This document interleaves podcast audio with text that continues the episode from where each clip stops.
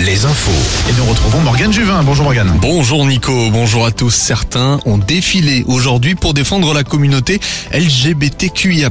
C'était la première édition à Morlaix où 600 personnes se sont rassemblées. Autre défilé à Saint-Nazaire et Ancenis. Des photos de Samuel Paty, des attentats du Bataclan suivis de cette phrase, ça pourrait être la Baule. Voici ce qu'a reçu le maire de la Baule au début du mois par courrier. Franck Louvrier l'a annoncé hier lors du conseil municipal après plusieurs semaines de silence. Cela fait évidemment écho aux menaces reçues par le maire démissionnaire de Saint-Brévin. Tous les détails sur alouette.fr. Une chute mortelle ce matin à Limoges. Un homme s'est jeté du haut du pont Neuf vers 8h30. La victime de 37 ans est morte sur le coup. Des témoins ont été hospitalisés en état de choc. Une enquête est en cours. En football, le FC Nantes face à son destin. Les Nantais jouent ce soir à Lille pour tenter de se maintenir.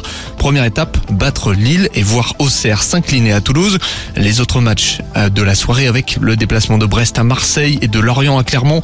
Angers, de son côté, reçoit 3 et Rennes, Monaco. Du handball féminin avec le dernier match de la saison ce soir. Plusieurs affiches. Brest reçoit Mérignac. Nantes joue à Saint-Amand. Celle-sur-Belle à Dijon. Et Chambray les Tours chez le leader invaincu Metz.